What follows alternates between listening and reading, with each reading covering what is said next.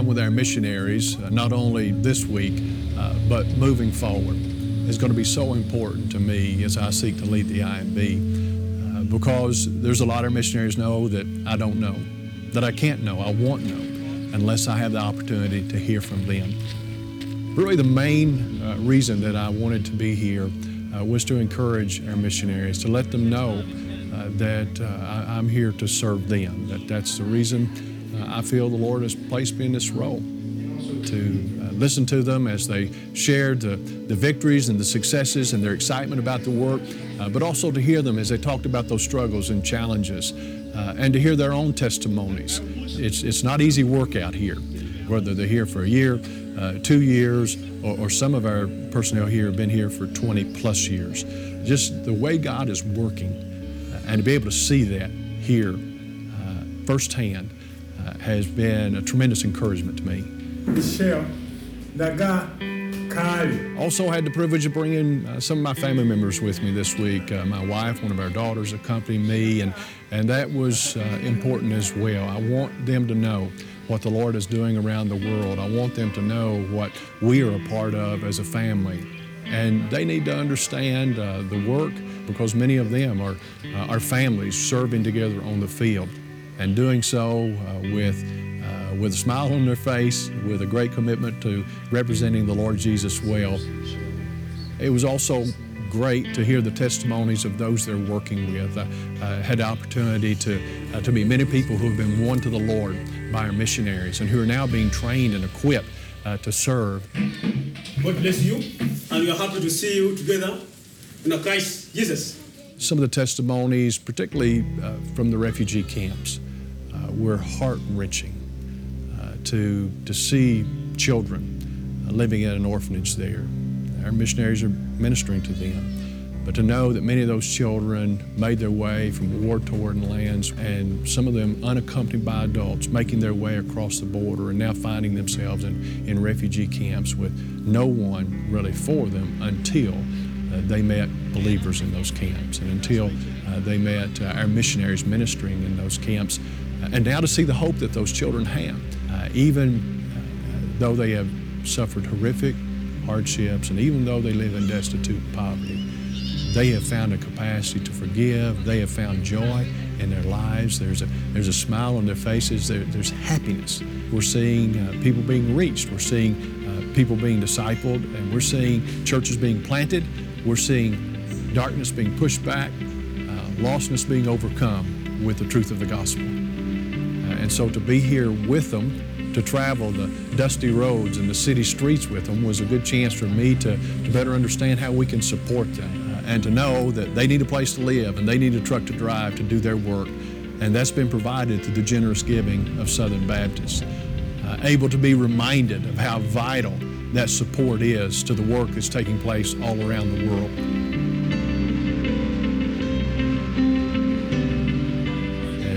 We had the chance to, uh, to walk alongside of them, uh, it'll change, uh, I think, in a, in a very positive way how I approach this job.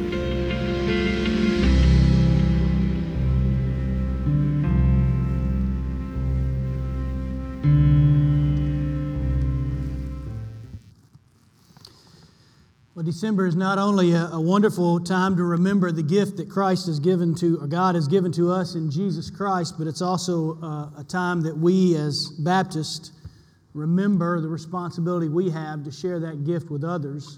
And there are many ways that we do that here at Central Park, but one of the ways that we do that is through our partnership with the International Mission Board of the Southern Baptist Convention. And we set aside, like other churches, the month of December to remember international missions and to remember the Lottie Moon Christmas offering. Many of you already faithfully give to our harvest offering every year and are doing so, and 20% of what you give to the harvest offering is forwarded every year specifically to the Lottie Moon Christmas offering. This year we will write a check at the end of this year for about twenty-two to twenty-three thousand dollars that was given through the harvest offering, not including the extra gifts that God's people give during this month. So there are um, Lottie Moon Christmas offering envelopes in the pew racks in front of you. If you have not given a gift to the harvest offering this year and you would like to help support the work of international missions through the International Mission Board, you can write a check and place it in that, in that envelope and put it in the offering plate, and we will take that and forward that along with the gifts that we've already collected.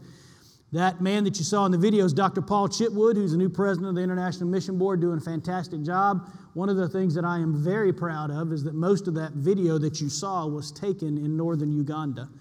Uh, about a month after Paul came on as the president of, uh, of the International Mission Board, he took a trip to Africa, specifically to northern Uganda, and, and was working with some of our, North, our, our IMB missionaries there. And we, we work alongside of some of those through Four Corners Ministries that I'm part of. And so those refugee camps that he was visiting, that he was talking about, are the same refugee camps that we as a ministry at Four Corners have identified about 20 pastors in those refugee camps that we're training to be church planters. Um, so we are privileged as a, as a ministry organization to work in cooperation with the International Mission Board to push back lostness there in those refugee villages. 1.5 to 2 million refugees that have been displaced in, from their home, most of them in South Sudan, that are living in those camps. And we believe God has sovereignly given us an opportunity to share the gospel there and to plant gospel centered churches. So thank you for your prayers and for your support. If you feel led to help give to the International Mission Board, you can do that today. On the inside rows here, so if you're sitting on the inside rows, right next to you are some cards, some invite cards. We need you to pick up that, take a couple of those, pass them down the road. We need everybody to take at least two cards with you today if you can. These are invite cards for you to take and to find someone, maybe a coworker, friend, neighbor, family member, somebody in your life that you can say, hey, we would love for you to come and join us for Christmas at Central Park. So that's what these cards are about. They have our logo for our Christmas series, Let Every Heart Prepare Him Room, on the front of it. And on the back of it, it has some information there about our Sunday morning worship services, about our adult musical tonight that we would love for you to invite them to tonight and then also some information about our Christmas Eve service, which will be taking place on the 24th at 5 p.m. So take those with you. Find someone that you can give those to. Um, if you decide to leave them as, a, as an invite on your uh, table today for your waitress, just make sure that you put a generous tip along with that, please.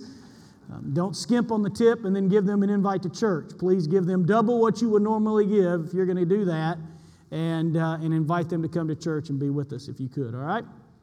If you have a copy of God's Word, I'm going to ask you to open up to John chapter 1 as we talk this morning about the God who became flesh and dwelt among us. I still remember the day that I got the call that kind of changed my life. Um, I remember where I was, I remember what I was doing just prior to answering the phone. That morning, my wife had a doctor's appointment with her OBGYN and she and I were preparing to go to that appointment when I got a phone call earlier that had said that one of my college students had been involved in a automobile accident on his way back to school and was being airlifted to the University of Alabama at Birmingham. And so I said to Allison that I needed to go take care of that. We had uh, some of our pastoral staff were out of town that week. I was the only pastoral staff that was in the office. So I left and went up there. I was sitting in the hospital room at UAB in the emergency room with, with a lady whose son was in another room. We weren't really sure about what his overall condition was going to be. He was stable at that time. And as I was sitting there, my phone rang. It was a number I didn't recognize. I answered the phone, and when I answered the phone, the voice on the other end said, Hi, my name is, I don't even remember her name. She said, Hi, my name is, and I am Dr. Simmons' nurse, and there's been a problem. We need you to come to the office. And at that particular moment, everything in my life changed. See, in the, in the couple of days leading up to that event, my wife and I were expecting our first child. We'd been married just a little over a year. We were eagerly anticipating uh, the birth of a child. She was around 10 to 12 weeks pregnant uh, in the weeks leading up to that. And she began to feel like something wasn't quite right. I had no filter by which to understand that. Uh, I was a, a, I'm a man, number one. Number two, I was a newlywed and, and, and had no idea of what that meant or what that felt like. And said to her, Don't worry about it, everything's fine. And, and sent my wife to the doctor's office by herself that day. And then got the phone call that we had lost the baby. And I got in my car, left a, a, mother who said, Absolutely go be with your wife, left a mother who was waiting to see what was going to happen with her son, and got in the got in my car and drove down Interstate 65 as fast as I could. And while I was driving, I was just praying, God, give me a word. Give me a word.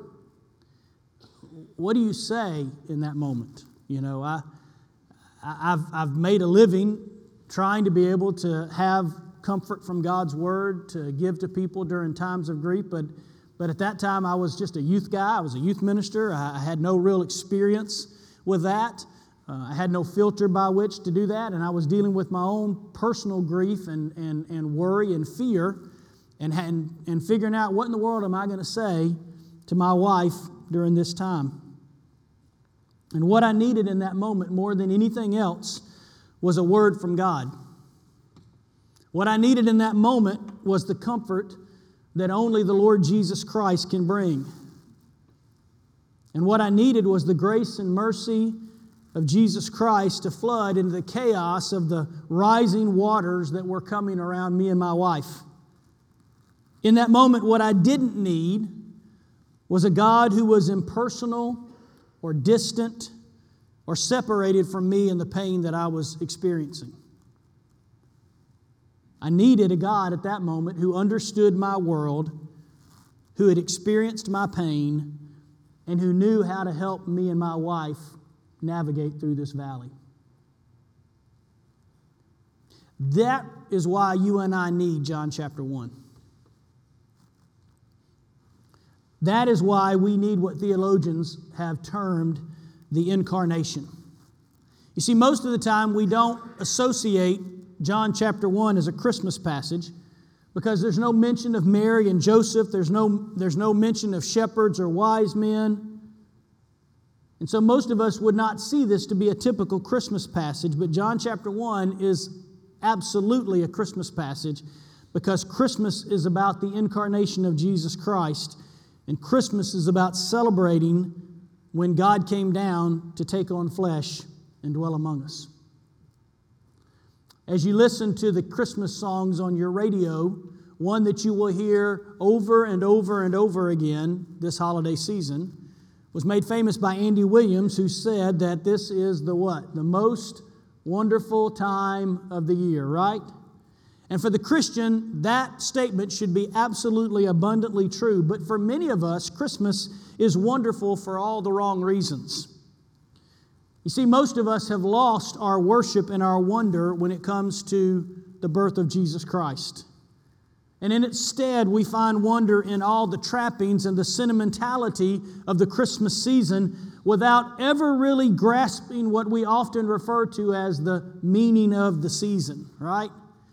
We'll say Jesus is the reason for the season. We'll, we'll, we'll put mangers scenes in our living room and on our front yard. But for many of us, that's about as far as we reflect about the coming of Jesus Christ because there's too much else to do. There's presents to buy, there's parties to attend, there's all kinds of stuff that, that we have to be busy with. And I think the problem is what often has been called the danger of familiarity. The problem is that the Christmas story for most of us have, has just become too familiar, especially if you've been a Christian for a long time like me, been a believer for over 30 years. And the problem is, the longer you're a Christian, the more the old, old story of Christmas as the birth of God's Son becomes a story that we are all too familiar with. And so instead of worshiping in wonder, we settle for empty religious platitudes and spiritual sounding phrases that we throw out that have very little to do with wonder, very little to do with worship, and very little to do with what we as Christians are supposed to be drawn to during the Christmas season. Paul Tripp, who's one of my favorite authors, said it this way about familiarity. He said, Familiarity often does bad things to us. Often, when we become familiar with things, we begin to take them for granted. When we are familiar with things, we tend to quit examining them. Often, when we are familiar with things, we quit noticing them. When we are familiar with things, we tend not to celebrate them as we once did. Familiarity tends to rob us of wonder. And here's what's important about it what has captured the wonder of our hearts will control the way we live. What captures the wonder of our hearts controls the way we live. And so I want us to think about that as we go to these verses in John chapter 1 because my prayer this morning is that as we examine God's word that we would recapture the wonder and the awe and the worship of these verses that the Holy Spirit intended when he gave them to us. Let's don't just read over them again like we do most of the time when we come to a passage in our Bible reading plan and we read over them and we check the box and we move on from them. But think for a second about what John is writing and listen to the wonder of these verses. So if you got a copy of God's Word, look with me at John chapter 1. I'm going to read through this. John starts with the words in the beginning. Now, this is important because it attaches what John is saying here in John chapter 1 with what the Holy Spirit wrote in Genesis chapter 1, because the first three verses of the words of Genesis are what? In the beginning. So John's connecting us all the way back to before there was a beginning. In the beginning was the Word. And the Word was with God, and the Word was God. He was in the beginning with God. All things were made through him, and without him was not anything made that was made. In him, the Word was life, and the life was the light of men. The light shines in the darkness, and the darkness has not overcome it. There was a man sent from God whose name was John. He came as a witness to bear witness about the light that all might believe through him. He was not the light, but came to bear witness about the light. The true light, which gives light to everyone, was coming into the world. He was in the world, and the world was made through him, yet the world did not know him. He came to his own, and his own people did not receive him. But to all who did receive him, who believed in his name, he gave the right to become children of God, who were born not of blood, nor of the will of the flesh, nor of the will of man, but of God. And the Word became flesh and dwelt among us. Just pause there for a second. And the Word became flesh and dwelt among us. And we have seen his glory. Glory as of the only Son from the Father, full of grace and truth. John bore witness about him and cried out, This was he of whom I said, He who comes after me ranks before me because he was before me. For from his fullness we have all received grace upon grace. For the law was given through Moses, grace and truth came through Jesus Christ. No one has ever seen God, the only God who is at the Father's side. He has made him known. Theologians have written volumes on John chapter 1, verse 14. Because what John says there is something that is totally unimaginable to the first century Jewish and Greek mindset. John says that this all powerful divine word, who was with God and who was God himself, that this word, this eternal existent being who dwelt in eternity in heaven, became flesh. The God of the universe took upon himself the cause of humanity and chose to become one of us. And theologians have called this incredible moment incarnation, which is a big theological word that very many people have heard of, but very few people actually understand. The word incarnation simply means this the act whereby the eternal Son of God took upon himself a human nature. The act by which the eternal Son of God took upon himself a human nature. God Almighty becoming as you and me. And yet, so many, for so many of us, we have become so familiar with the facts of John chapter 1 and the facts of the Christmas story that we often read by passages like John 1:14 and the foundational truths of them just fly by us. The worship of that verse flies by us. To me, I think I could do nothing more today than just simply come in here and say, I want you to think about this phrase the Word became flesh and dwelt among us. Think about that for a second. And if you stop from all of the busyness and the chaos and the bustle and all of the mental energy that we expend on the things that absolutely do not matter in life, if you will stop for that for a few minutes to simply contemplate this phrase, I don't see how you can do anything other than worship God because of it. John's point here in his prologue is to establish two very critical truths for us that are foundational to explain everything else that he's about to explain in the gospel. These two foundational truths are in your, are in your notes this morning, and they are simply this. Number one, Jesus is fully God. Jesus is fully God. He is the eternal Word of God. That's what he establishes in the first four verses. In the beginning was the Word, and the Word was with God, and the Word was God. He was with God in the beginning. All things were made through him. Without him was not anything made that was made. In him was life, and the life was the light of men. You see, Jesus Christ may have existed as a carpenter's son from Nazareth, but long before that, he existed eternally in heaven.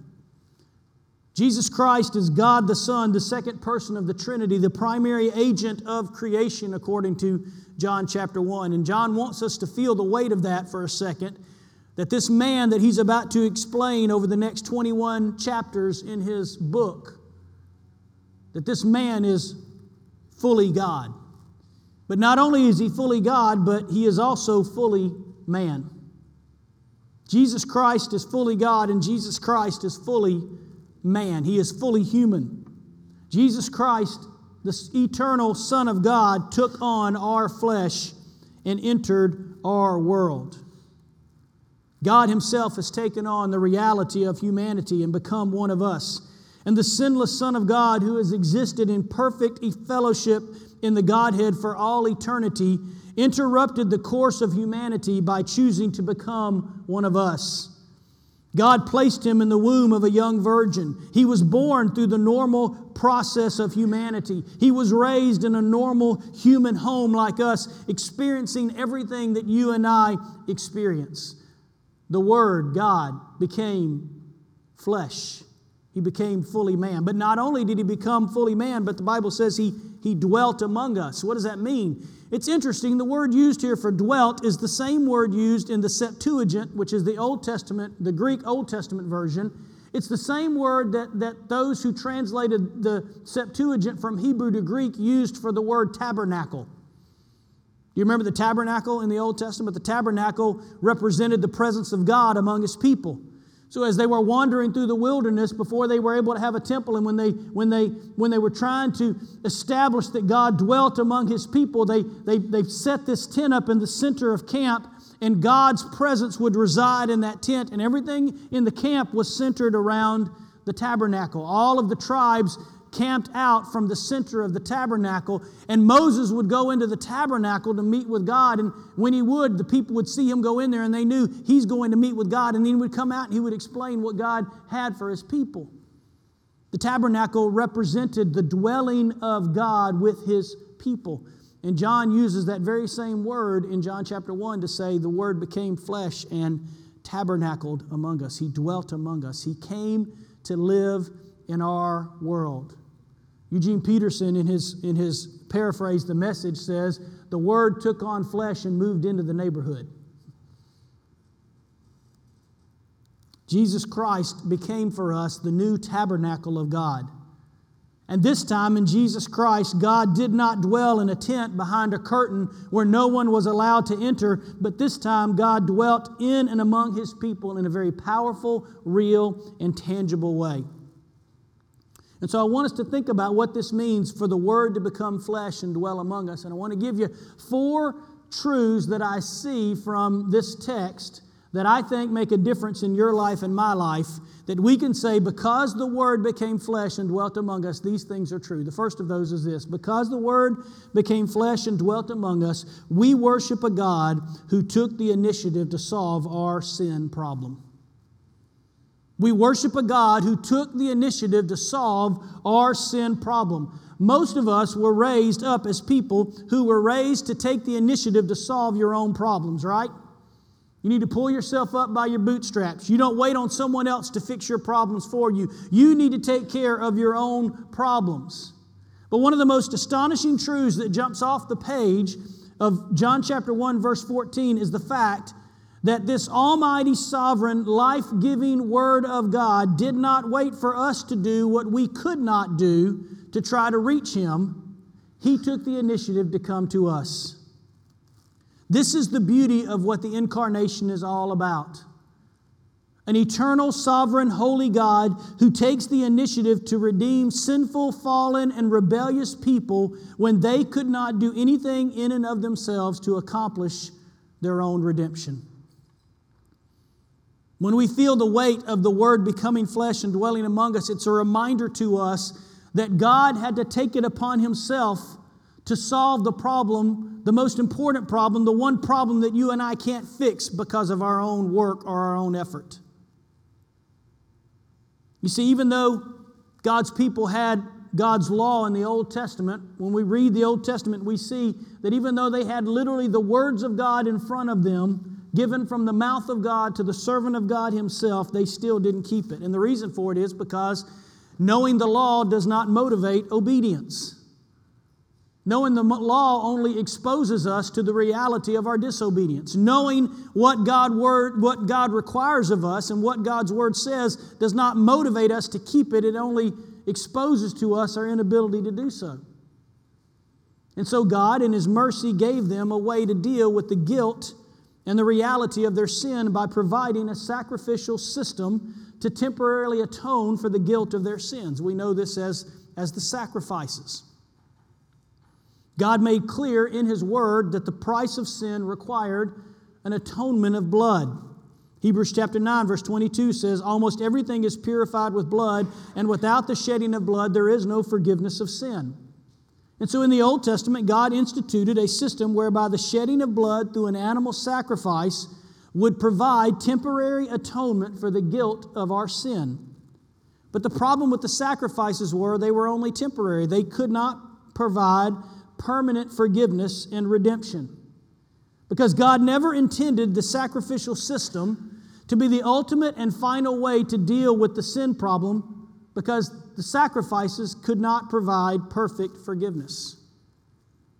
You see, God wants us to understand that we cannot save ourselves through empty religious rituals or good works.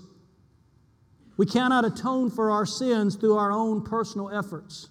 Aren't you glad this morning that in order to experience forgiveness, you're not required to come in here and sacrifice an animal on this, on this stage this morning? God's ultimate plan required the complete redemption of his people from every tribe, nation, and tongue. And to accomplish this plan, God needed to send a perfect, completely innocent sacrifice, free from all sin and corruption, to pay sin's penalty once for all. And this could only be accomplished by the sending of his Son. But it wasn't just enough for God to send his son in perfect deity. It wasn't just enough for Jesus to come as 100% God and to, and, to, and, to, and to come down and to say, this is what's going to happen. It, God also required that his son must experience complete humanity in order to atone for our sins. The complete innocence of Jesus required that he would have to face fully every single temptation that you and I do. Because otherwise, a sacrifice that doesn't understand our temptation and our struggles can't really atone for our sins that we give into those temptations and struggles. That's why the writer of Hebrews says this in Hebrews chapter 4. He says, We do not have a high priest who is unable to sympathize with our weaknesses, but one who in every respect has been tempted as we are, yet without sin. You know what that means? That means there's not one temptation that you face that Jesus Christ hasn't faced the reality of that temptation. There's not one time that you lose your temper that Jesus Christ doesn't understand what it's like to be tempted to lose his temper. There's not one time that you, that you harbor an impure thought in your mind that Jesus Christ wasn't tempted to harbor those same kinds of thoughts. The Bible tells us that he was tempted in every way that you and I are, yet he never succumbed to the temptation. And so, as such, when he went to the cross, he went as a pure, innocent, sinless sacrifice to pay for the atonement of God's people once and for all. You see, what Christmas tells us is that we do not have a God who doesn't understand our sin problem. We have a God who fully understands it, and He took the initiative to solve our sin problem. The second truth, though, is that because the Word became flesh and dwelt among us, our hearts can finally behold the greater glory for which they were designed. Our hearts can finally behold the greater glory for which they were designed. John chapter 14, John tells us that not only did God become flesh and dwelt among us, but look at the second part of that verse. It says, We have seen his glory. We have beheld his glory. We have seen his glory, glory as of the only Son, full of grace and truth. Why is this important? Well, this is important because you and I are hardwired to seek glory in our life. We're hardwired to seek things of beauty and wonder and worship and value. It's the way we're wired. The problem is that we are glory seekers who seek glory in all the wrong places. Do you remember what the Bible says in Romans 3:23? The Bible says all have sinned, but it doesn't just say all have sinned, it says all have sinned and fall short of what? The glory of God. What does that mean? That means that we are wired to seek God and to give Him glory and worth and value, but because of our sin, we fall short of that. We stop. We, we don't do what we're supposed to do in seeing and beholding and worshiping the glory of God. As a matter of fact, the Bible tells us even worse than that. It doesn't even say that we fell short of the glory of God. The Bible says that we exchanged the glory of God like a bad Christmas sweater. Romans chapter 1 says, claiming to be wise, they became fools and exchanged the glory of God for images resembling mortal man and animals and creeping things. What does that mean? That means every single person on this planet has been given the glory of God to behold, and yet we have chosen our own path and we have said, No, thank you, God. I really don't want that. What I want is the glory of this. But that's not the glory that we were created to seek. You and I were created with an internal compass that is wired to give worth and glory and praise to something greater and bigger than ourselves. It shows up in our fascination with our sports teams. It shows up in our love for the majesty of the ocean or the breathtaking views of the mountains. It shows up in the glory that we give simple celebrities who can act or sing. It shows up in the amount of money that we will spend to go and be entertained by epic movies. All of those are examples of the way that we seek glory. And yet, while we are created to seek glory in God, the Bible says that you and I have exchanged the greatest possession in all creation, the glory of God, for worthless trinkets that cannot satisfy us. How many of you remember the old game, Let's Make a Deal with Monty Hall? You remember that? Some of you that are probably under 30 have no idea what we're talking about, but most of you would remember the game, Let's Make a Deal. And one of the things that we loved about that show was because in that show, you know, people dressed up and did all these crazy things and they were selected. And when they were selected, they were automatically given something, right? They were given a prize. So here's what we're going to do today. We're going to give you this, and we're going to give you this uh, nice little uh, uh, coffee maker and tea set, okay? And it's worth $55. Now, you can take this coffee maker and tea set home with you today, or you can exchange it for what's behind door number one, right? And most of the time, people would say, Well, that's a really nice coffee maker and tea set, and I could use it, but well, I don't know what's behind door number one. So, you know, might be a new car, might be a vacation to the Bahamas, might be a mule. You don't know, right? And we all loved it because what we really wanted was we wanted it to be the mule, right? Because we're all selfish and we don't want somebody else to get a better deal than we do. So don't, I, be honest now. You got more joy when that door opened up and it was a mule standing behind it than you did when it was a car, right? Because I would go, yes, right? But that's what happens. You and I are given the greatest treasure in all creation, the glory of God, and we exchange it just like making a bad deal on let's make a deal. And the beauty of the incarnation of Jesus Christ is that what God says here in John chapter 1 is that Jesus Christ became flesh and dwelt among us so that once again we could see God's glory, the glory of the only Son from the Father. Paul put it this way in 2 Corinthians chapter 4 when he said, For God who said, Let light shine out of darkness, has shone in our hearts to give us the, the light of the knowledge of the glory of God in the face of Jesus Christ. Do you want to know how to see God's glory? You see it through Jesus Christ.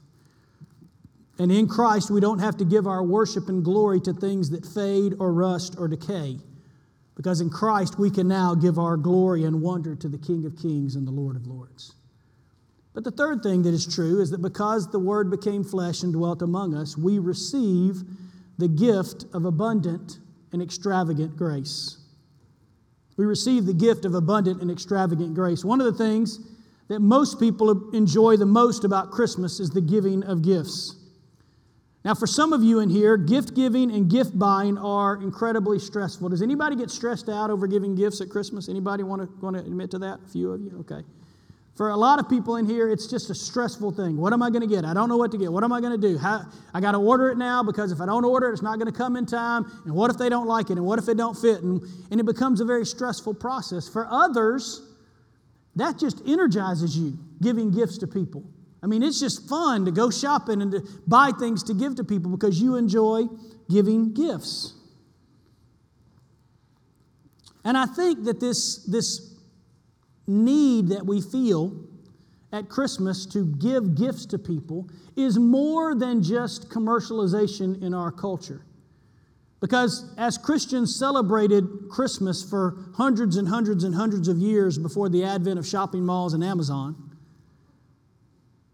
even back then, they would exchange gifts with one another during this time. They weren't, they weren't these extravagant hundreds and thousands of dollars worth of presents. They were usually small things, but they would give gifts to one another because in the Christmas story, we read about God's gift to us. And part of the worship and the wonder of worshiping the Lord Jesus Christ is to understand that we've been given a tremendous gift. And as a reflection of that, we want to give things from others. Look at verse 16 when it says, From his fullness we have all received what? grace upon grace. The gift that we have been given is grace. Now, the word received here denotes three things. In order for something to be received, three things must be true there must be something given, there must be a giver, and there must be a recipient. All three of those things must exist in order for someone to receive something. And what John is describing for us here is an act where God Himself in Jesus Christ has given you and me a very precious gift, the gift of His grace. We have all received grace. Grace is best defined as the unmerited favor of God. And it's the act by which God chooses to be favored towards us, not because of what we have done to deserve it, but, but in spite of what you and I have done to deserve His favor. One of the things that makes gifts so powerful in our life is that most of the time we didn't do anything to deserve it, right? Have you ever gotten a gift from somebody that was so extravagant that all you could do was say, Wow, thank you. You were speechless. You didn't know what to do. And it was because you recognized you didn't deserve at that moment to receive what they gave you. That's exactly what John is saying here in John chapter 1, verse 16. From his fullness, from the fullness of Christ, we, as God's people, have all received grace. And not just grace, but grace upon grace abundant, extravagant, overwhelming, overflowing, never ceasing grace from God. Grace doesn't treat us as our sins deserve. Grace has treated Christ as our sins deserve so that you and I can be treated like we do not deserve. And because the nature of grace is a gift, it means that you and I have done absolutely nothing to deserve it. Nothing. Paul said in Ephesians, We are saved by grace through faith. This is not your own doing, it is the gift of God, not a result of your work, so that no man can boast.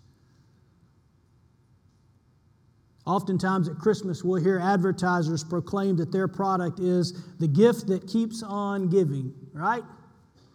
But there's only one person that that applies to, and that is the Lord Jesus Christ.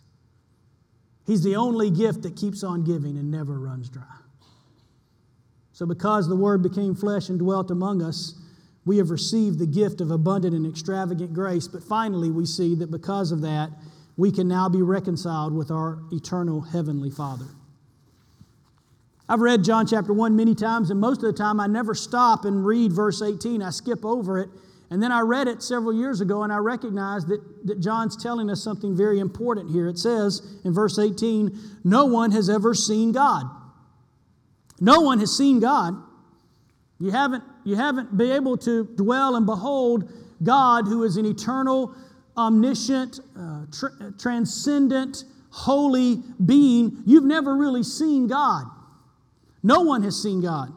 Even Moses himself, who met with God, never truly saw God. He just saw, he just saw part of God's glory with his own eyes. No one has ever seen God. The only God who is at the Father's side has made him known to us. This introduces us to one of the most weighty implications of the incarnation.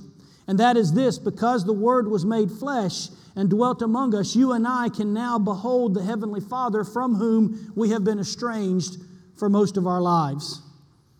The Bible says that you and I are sinners, that all have sinned and fall short of the glory of God, and that our sin has separated us from Him. That sin in our lives causes a relational discord and division between us and God. Rewind for a second back to Genesis chapter 2 and, and remember what happened when Adam and Eve fell in the garden. What did they do? When they sinned and they took of the fruit and they ate of the fruit, did they immediately run to God and say, God, we're sorry, we shouldn't have done this? Did they do that? What did the Bible say they did? They went and they hid themselves. They hid themselves and they sewed together fig leaves to try to cover up their shame and their guilt and their nakedness because that's what sin does. It causes discord, disconnect between us and God. And all of us have lived with this relational disconnection between God ever since Adam and Eve. We have a glorious, benevolent Father in heaven, but we cannot see Him or know Him in the relational intimacy that we were created for because of the sin of our hearts. Our sin has blinded us from seeing our Father. But John tells us that because the Word became flesh and dwelt among us, Christ has made the invisible God visible. The Bible tells us that Jesus is the image of the invisible God. Jesus himself said, If you have seen me, you have seen the Father. To look upon Jesus Christ is to see God the Father. And Jesus came to show us that God is not just a powerful God who is transcendent over us and distant from us, He is also a loving, benevolent Father who has sent His Son to be the sacrifice for our sins so that you and I can become sons and daughters of God. Because the Word became flesh, Jesus Christ made it possible to know the God for whom we were created and from whom you and I have been estranged for all of our lives. And perhaps you've dealt with that some in your life. Maybe you've had some, some difficulty in your family. You've experienced estrangement from a father, a parent, or a child, or a, someone close to you, and you know what that feels like. And, and, and, and you, you know what it's like to have a relationship with someone, but not to be able to experience what that relationship is. Well, the reality is, is that every person on this planet who, who is born is born with a sinful nature that estranges us from God. And that if we don't submit our lives to the Lord Jesus Christ and trust in what He's done on the cross for us, that we will live with that estrangement the rest of our lives and we will go into eternity eternally separated from the God who loved us and created us for His glory. But it doesn't have to be that way. You can be fully, completely reconciled to your Heavenly Father because Jesus Christ became flesh and dwelt among us.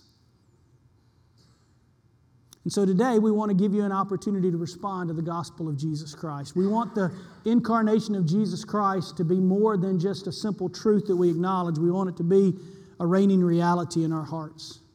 So maybe this morning you're here and you feel that estrangement from God. Maybe this morning you feel that separation from Him. Maybe this morning you've never truly experienced that gift of God's grace. And, and maybe you don't sense the love of the Heavenly Father that you were created for, but you want to. just a moment, we're going to sing a, a song. It's going to be an offer, an invitation for you to respond to the gospel. We want to give you an opportunity to do that today. So if you need to come and be saved this morning, you need to come and, and surrender your life to, to Jesus Christ, we offer you the opportunity to do that. We'll let you talk with one of our counselors, and they'll share with you more about what Christ has done for you. But do not let this day pass by without dealing with the Lord Jesus Christ. Amen. Would you pray with me? Father in heaven, we thank you so much that we have John chapter 1. I'm very grateful for Luke chapter 2 and all of the incredible things that you tell us in Luke chapter 2 about Bethlehem and the star and the shepherds and the angels. I'm very grateful for, for Matthew chapter 1 and chapter 2 where you talk to us about Joseph and Herod. But God, I'm especially grateful for John chapter 1 that reminds us that the Word became flesh and dwelt among us, and we have seen His glory. Glory is of the only Son from the Father, full of grace and truth. And Father, may that penetrate our hearts today and make us people who leave here different than when we came. And for anyone here today that needs to know you as Lord and Savior, Father, we pray that you would give them the courage, the conviction, the boldness to respond in faith today. And we pray all these things in Jesus' name. Amen. Would you stand? Sing this song and respond as the Lord leads you.